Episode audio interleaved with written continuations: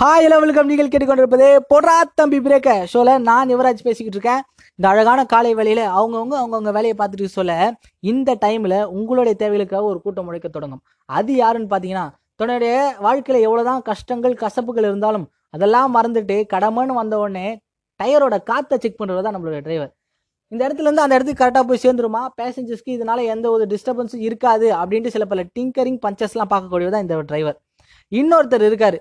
தன்னுடைய மனசில் எவ்வளோ தான் கஷ்டங்களை பக்கெட்டி பக்கெட்டியாக பிடிச்சி வச்சிருந்தாலும் பஸ்ஸில் ஏறின உடனே அந்த பக்கெட்டையெல்லாம் மறந்துட்டு டிக்கெட் அப்படின்னு கேட்கறது தான் நம்மளுடைய கண்டக்டர் இவர் கண்டக்டர் மட்டும் கிடையாது பல பேர் வாழ்க்கையில் கண் டாக்டராகவும் விளங்கியிருக்காரு அப்படின்னு சொன்னால் அதுதான் உண்மை. ஏன்னா இப்போ ஒரு இடத்துக்கு நீங்கள் போனோம் இந்த இடத்துக்கு போனால் இந்த வேலை கிடைச்சிடும் இந்த இடத்துக்கு போனால் எனக்கு இப்படி நடக்கும் இவ்வளோ நல்ல விஷயம் நடக்கும் அப்படின்னு நினச்சிங்கன்னா கண்டிப்பாக இந்த இன்சிடென்ட் உங்கள் வாழ்க்கையில் நடந்திருக்கும். என்னைக்காவது ஒரு நாள் இடம் தெரியாமல் போயிருப்பீங்க. அந்த டைமில் உங்களுக்கு கண்டக்டர் ஹெல்ப் பண்ணியிருப்பார் இந்த இந்த இடத்துக்கு போங்கப்பா அப்படின்னு ஹெல்ப் பண்ணியிருப்பார் அந்த ஸ்டாப்பிங் எங்கே இருக்குது அப்படின்னு ஹெல்ப் பண்ணியிருப்பார் அப்படிப்பட்ட ஒரு உன்னதமான வேலையை பார்க்குறாரு அப்படின்றதே பாதி பேர் நீங்கள் யோசிக்க மாட்டீங்க. முதல்ல நீங்கள் கண்டக்டர் டிரைவர் இருக்காங்க அப்படின்னு நீங்கள் எப்போ தெரியுமா யோசிப்பீங்க? ஒன்று கண்டக்டர் வந்து டிக்கெட் டிக்கெட் டிக்கெட் டிக்கெட் கத்திக்கிட்டே இருப்பார். அது உங்களுக்கு டிஸ்டர்பன்ஸாக இருக்கும். அப்போ தான் கண்டக்டர் ஞாபகம் வருவார். இல்லை ஹெவி டிராஃபிக்கில் வண்டி மாட்டிகிட்டு இருக்கோம் பஸ்ஸு அப்போது டிரைவர் வந்து ஆர்ன் அடிச்சுக்கிட்டே இருந்திருப்பார். அப்போதான் உங்களுக்கு ஞாபகம் வருமே கண்டி. மற்றபடி அவங்க ரெண்டு பேரும் இருக்காங்க அப்படின்றது வந்து உங்களுக்கு ஞாபகமே இருக்காது. நீங்கள் டெய்லியும் ரெகுலராக பஸ்ஸில் ட்ராவல் பண்ணுறதா இருந்திருப்பீங்க.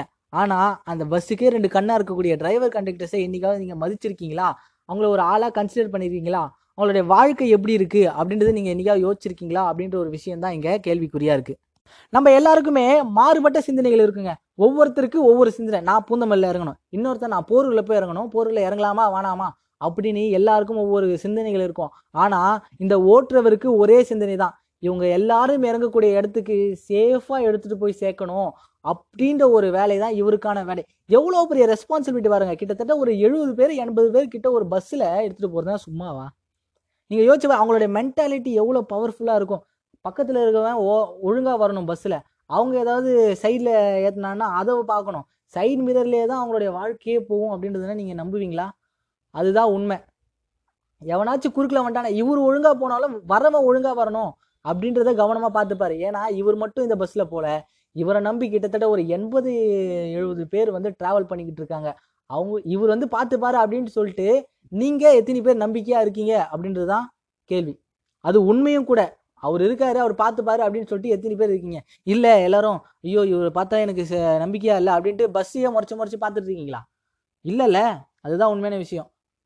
கண்டக்டர் ஏன் டிக்கெட் டிக்கெட் கத்திக்கிட்டே இருக்காரு அப்படின்னு சில பேருக்குலாம் இரிட்டேஷன் ஆகும். அவர் டிக்கெட் டிக்கெட்னு கத்துனாதான் டிக்கெட் எடுக்காதவன் கூட எடுப்பான். எடுக்க மறந்துடவனும் எடுப்பான். எடுக்காதவனும் எடுப்பான்னு சொன்னது வேற. ஏன்னா எடுக்கக்கூடாதுன்னு சில பேர்லாம் இருப்பாங்க. அவங்களுக்காக சொல்றேன். எடுக்க மறந்தவங்களும் சில பேர்லாம் இருப்பாங்கல்ல.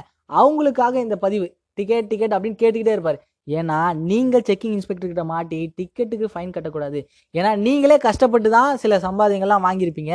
அப்படி ஒரு டைமில் உங்ககிட்டேருந்து இந்த மாதிரி சில மறதியின் காரணமாக உங்களுடைய சுச்சுவேஷன் காரணமாக இந்த காசு பறிபோகக்கூடாது அப்படின்றதுக்காக கண்டக்டர்ஸ் எல்லாருமே டிக்கெட் டிக்கெட் அப்படியே அடிக்கடி உங்ககிட்ட வந்து அவங்க சொல்லிக்கிட்டு இருப்பாங்க. அவங்களுக்கு இதனால் ஒரு யூஸும் கிடையாதுங்க. அவங்களுக்கு பத்து ரூபா கூட போதா இரநூறுபா நீங்கள் தர போகிறீங்களா இல்லை.